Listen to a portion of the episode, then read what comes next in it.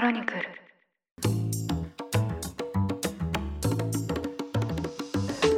おはようございます。7月19日火曜日。ニュースコネクト。あなたと経済をつなぐ5分間。パーソナリティの野村貴文です。この番組では1日1つ5分間で世界のメガトレンドがわかるニュースを解説していきます。朝の支度や散歩通勤家事の時間などにお聞きいただけると嬉しいです。さて昨日まで日本は祝日を含めて3連休だったんですけど昨日は再び暑い日でした。関東地方は30度を超えまして熱中症にも注意が必要だった日でした。でですね、一方でヨーロッパを見渡しますと、現在ヨーロッパ各地をですね、熱波が襲っていまして、例えばですね、スペインでは14日に南西部で気温45度を超えたりとかですね、あとイギリスのロンドンでも昨日から今日にかけて気温が40度前後になると予測されています。この2カ国だけではなくてですね、ポルトガルでは熱中症などで数百人の死者が出ていたりとかですね、フランスやギリシャでも山火事が頻発しています。でヨーロッパはですね冷房設備がない家庭も多くロンドンの当局は健康な人でも命の危険があると警告をしています。ことほどさように気候変動の影響というのを感じざるを得ないんですけどこういう時はですね、まあ、本当にこう無理に外を出歩かずに可能な限り室内でおとなしくしていることをお勧めしたいと思います。さて今日はアメリカと中東に関する動きです。アメリカのバイデン大統領は16日に中東諸国への歴訪を終えて帰国しました。この訪問の最終日の16日には、サウジアラビア、UAE など産油国からなる湾岸協力会議 GCC6 カ国とアメリカと同盟関係にある3カ国からなる拡大首脳会議に出席しました。この首脳会議では地域の安全保障と投資や開発について話し合われまして、ホルムズ海峡での航行の安全確保やアメリカから中東北アフリカに10億ドルの食料支援などが確認されました。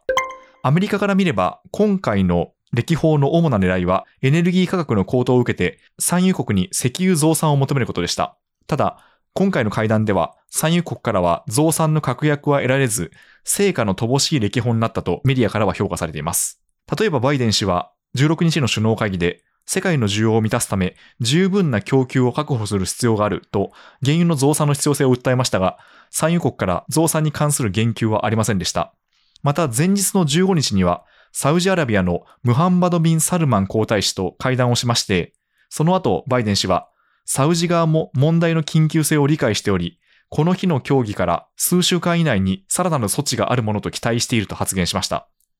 ただ、サウジアラビア側はアメリカの記者団に対して、石油に関するいかなる決定も思惑や地政学的状況ではなく、ファンダメンタルズに基づくものになると強調しまして、従来の方針を崩さない姿勢を示しました。あと、今回の歴訪のもう一つの狙いは、対ロシアや対イランで十分な協力体制を敷くことです。バイデン氏は首脳会議で、ロシアやイランを名指しして各国に対抗を呼びかけましたが、ロシアとの経済や軍事的関係が強い中東諸国からは、芳しい反応は得られませんでした。こうした一連の歴訪の成果に対して、ワシントンポストは、バイデン氏サウジ訪問の成果を問われるという見出しで批判的な記事を報じています。特に問題となっているのが、ムハンマド・ビン・サルマン皇太子との会談です。このワシントンポストの記事によりますと、民主党のバーニー・サンダンス上院議員は日曜日にバイデン氏がムハンマド・ビン・サルマン皇太子と会談したことを批判しました。その背景としては、2018年にサウジアラビアの政権を批判していたジャーナリストのジョマル・カショギ氏が殺害された事件が起きまして、現在実行犯にはすでに有罪判決が下っているんですけど、昨年発表されたアメリカの情報機関の報告書は、サルマン皇太子がこの作戦を承認していたと結論付けました。そのためバイデン氏はかねてからサルマン皇太子の人権姿勢について批判していました。ただ足元を見るとエネルギー高がインフレをもたらしまして、バイデン大統領の支持率は落ち込んでいます。そのため、11月の中間選挙で民主党の敗北が懸念されることから、今回従来の方針を転換させてサルマン皇太子との会談に踏み切りました。15日に皇太子と会談した時には、冒頭でバイデン氏は殺害事件に言及して人権重視の姿勢を見せたのですけど、皇太子からは従来通り責任はないというコメントしか得られず、バイデン氏はこれ以上踏み込むことができませんでした。ということで、先週も取り上げたんですけど、アメリカが急速なインフレに直面している中、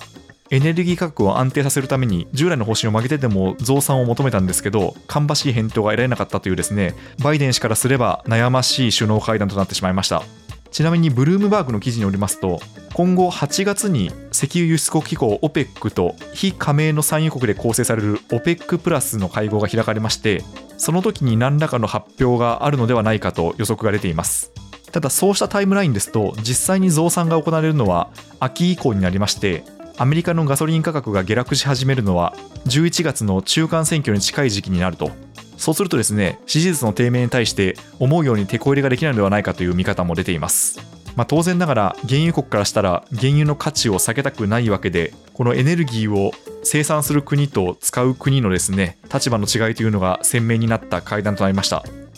ニュースコネクトお相手は野村貴文でした。番組への感想は「ハッシュタグニュースコネクト」とつけてツイッターに投稿ください。もしこの番組が気に入っていただけましたらぜひフォローいただけると嬉しいです。それでは良い一日をお過ごしください。